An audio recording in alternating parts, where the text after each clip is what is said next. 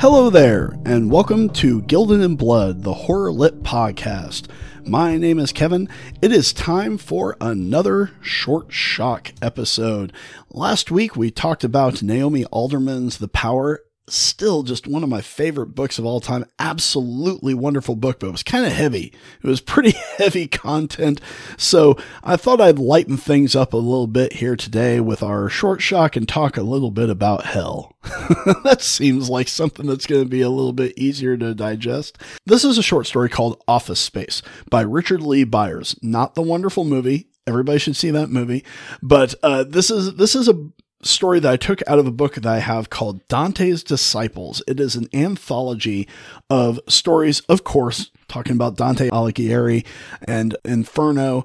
This is a book of stories about hell. Now, I, for some reason, well, not for some reason, I'm a horror fan. I think this is probably true of a lot of other horror fans. I love stories about hell. I, I, I, dig them. I think they're very, very interesting because the concept of hell, this dimension of punishment, is very, very fascinating to me. I love fiction about it. I actually have a nonfiction book in my in my library called The History of Hell, where it goes through all the different interpretations of this kind of, as I said, this dimension or this place of punishment as it relates to different religions. I just find it really, really fascinating. And of course, Dante's Inferno is a classic. It's an absolutely wonderful poem that every single person should read. I would recommend reading it with uh, annotation because you're probably not going to recognize some of the people that Dante meets throughout hell because you didn't live in 1300s Italy. So the, the import of why these people are there is probably not going to make much sense to you if you don't have kind of some uh, supplementary information. But I love it. I, I, I love the idea of the different ways people imagine the worst thing that they could possibly think of. And all of these stories have kind of a different element of hell. Uh, they they kind of see it differently, and this one is kind of one of my favorites because it's so banal and boring. Uh, there, there's this phrase out there that hell is repetition.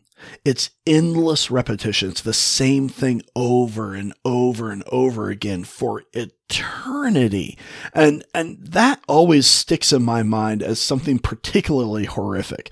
I, I always think of Sisyphus in Greek myth, you know, a person condemned to roll a, a stone up this hill. And just before he gets to the top of the hill, it slips out of his grasp and rolls all the way back down. He has to do it again and again and again. Or, uh, Prometheus, whose liver gets eaten out by an eagle every single day and then it regrows and then gets eaten out. So just this concept of hell being re- uh, repetitive uh, in nature is really, really disturbing and fascinating to me. And this is uh, kind of where this story kind of gets its power.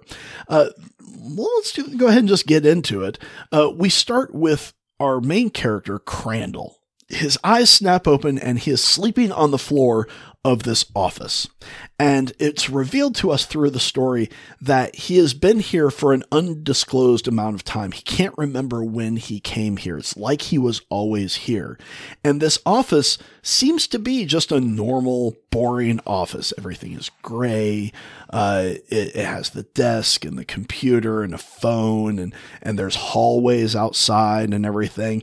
He has a window and he can look down and it looks like downtown, uh, big city. It looks like people are just going about their day, but everything in the office is wrong in some small way. The chair is designed to hurt his back. The seat slopes down and to the left so he can never quite get comfortable. Uh, his clothes are itchy. They don't fit quite right, but he's not allowed to take them off. We'll get to why in just a moment the the papers that he looks at are written in this scribbled gibberish. It doesn't mean anything. There's no actual words there, but he's forced to look at it like he's doing something. The phone will ring and he has to pick it up and answer it and this croaking voice just just spouts nonsense to him. Not not words, just sounds right and just over and over and over for like 10 minutes and he tries to talk to it. who are you? What is happening happening? What are you doing to me? Why is why is this going on? And it never responds to it. Just keeps doing these uh, these sounds and then it'll stop and he has to put the phone down and get back to work with these documents.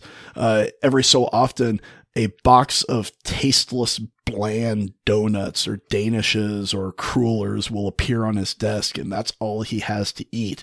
Uh, the water in the bathroom is, it, it, feels like it's gone through rusty pipes. It hurts his mouth. It gives him canker sores and all these things.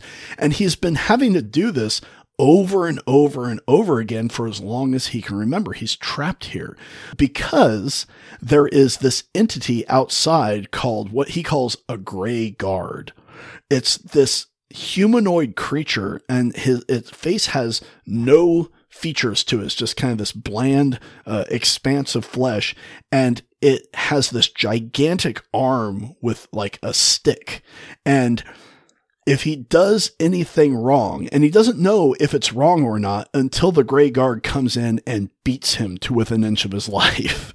Uh, that's how he is taught what is right and what is wrong. So it, it says that uh, at one point, he decided, well, I'm just going to sit here. I'm not going to look at these papers. I'm not going to answer the phone. I'm just going to sit here and see what happens. Well, the gray guard comes in and beats the shit out of him. so now he's, he does what he, he has to do. But he, he has tried to get onto different floors of the office building because, as he says, he looks outside and it looks like it's a normal day. It, it, people are going back and forth and, and nothing bad is happening out there, but he can't get to them. It's always out of reach. He can see it. He can't open the window. The window is sealed shut. He can't call for help. Uh, the phone doesn't dial out. It just, you know, it, it rings and he has to talk to this weird entity. And he's trapped here and it seems to have been going on forever. he's, he, there's no, there's no variation until the day that there is. Because one day he wakes up and he goes out and he washes his face in the nasty water in the bathroom and he comes out and he sees a woman, another human. For as long as he can remember, he was the only person in this entire office floor and now he sees this woman. And she's she's battered. She you know she's bruised. Her her clothes are ripped. She's clearly been uh you know assaulted by this uh this gray gray guard. She's been beaten up. There's blood on her face and in her blonde hair and everything. And he's like oh my god are you real and she's like oh my god there's another person in here so they they actually get together and they they decide that they are going to try to escape because she said she has been into the stairwell. She was chased out of there, but she knows that the stairs go down.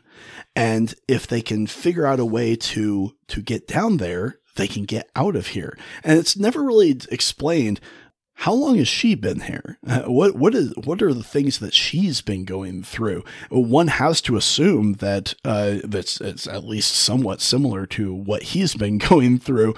But now they are together, and now that they have you know this teamwork time, they can possibly get out of here. Well, uh, they they start kind of making these plans, and then all of a sudden here comes a gray guard. And the woman, of course, shrieks, starts running towards the, the stairwell, and the gray guard is, is running after her. And Crandall, for a moment, can't move. He's absolutely petrified. His, he's kind of working on muscle memory. He does not want to be beaten again.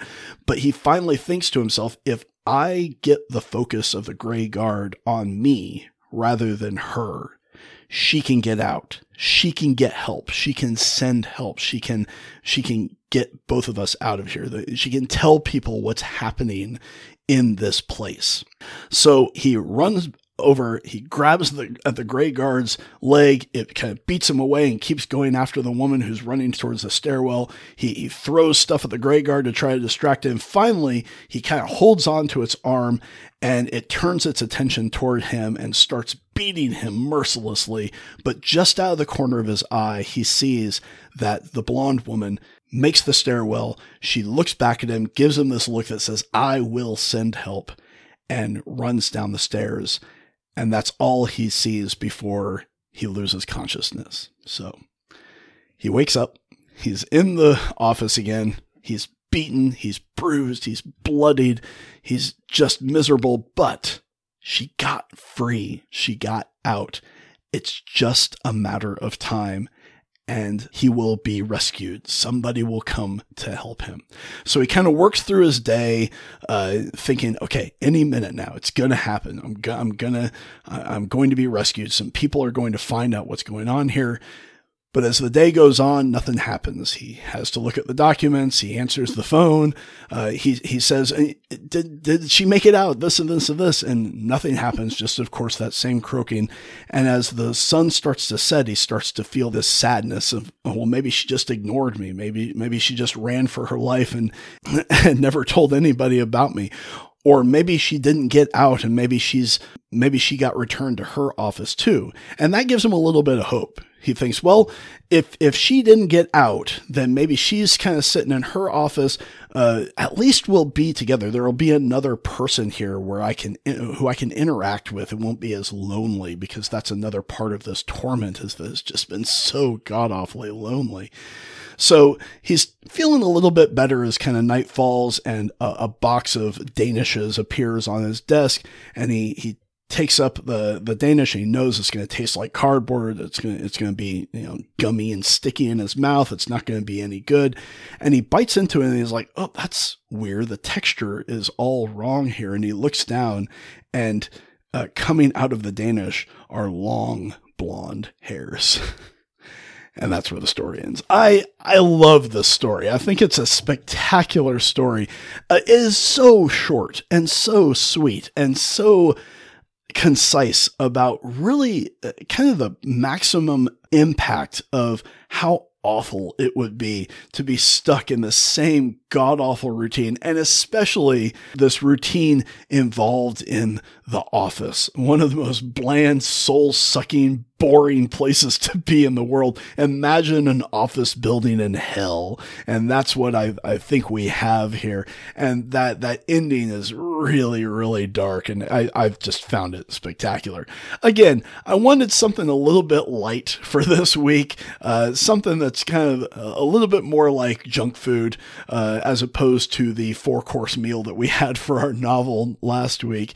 Uh, so this one's a little bit short, a little bit sweet. I like it. I think it's a lot of fun. I think you should definitely go check out if you're a hell junkie like I am and most uh, horror fans are. If you've not seen Hellraiser, should, definitely should. You should go get this co- this book, Dante's Disciples, put out by White Wolf Publishing. It has an excellent assortment of really, really good uh, stories in it. One of um, probably get to at some point. One of the really, really excellent ones is Chatting with Anubis by Harlan Ellison, the author of one of our short shock episodes, I Have No Mouth and I Must Scream. It's a really good anthology of short stories, definitely one to keep on your shelf. All right, that's it. As I said, kind of a shorter episode today, but that's all right. We'll get into a, a longer one next week. Next week, we are going to continue with our senses of horror. We have already done Taste, that is Harry Cressing's The Cook, way back in January. It is March, so it is, well, it's about to be March rather, so it is time to get into our next one. I think for our next one, we, we've done Taste. I think we're going to do Hearing next week. Uh, so we are going to look at an absolutely spectacular novel called The Flame Alphabet by Ben Marcus. Check that one out. It's really, really unique, and I'm looking forward to discussing it with you guys. Thanks as always to Slaughterhouse for the use of his music. That is Slaughterhouse with a 5 instead of an S. Uh, you can check out his work on Bandcamp. You can check out what I am currently reading on thestorygraph.com. Uh, username Libris Leonis, L I B R I S underscore L E O N I S. You can check out some of my writing, some of my fiction on gildedinblood.com. You can also look at uh, past episodes of the podcast, and you can look at some of the articles I have written. This is your last chance to vote on the uh, the poll that I've put up. Uh, once that's done, I'll go ahead and talk about the results uh, next week as we talk uh, about when we get into March and we talk about our next episode. So feel free to uh, subscribe, follow, comment, all that good stuff. But until next time, stay safe and stay spooked.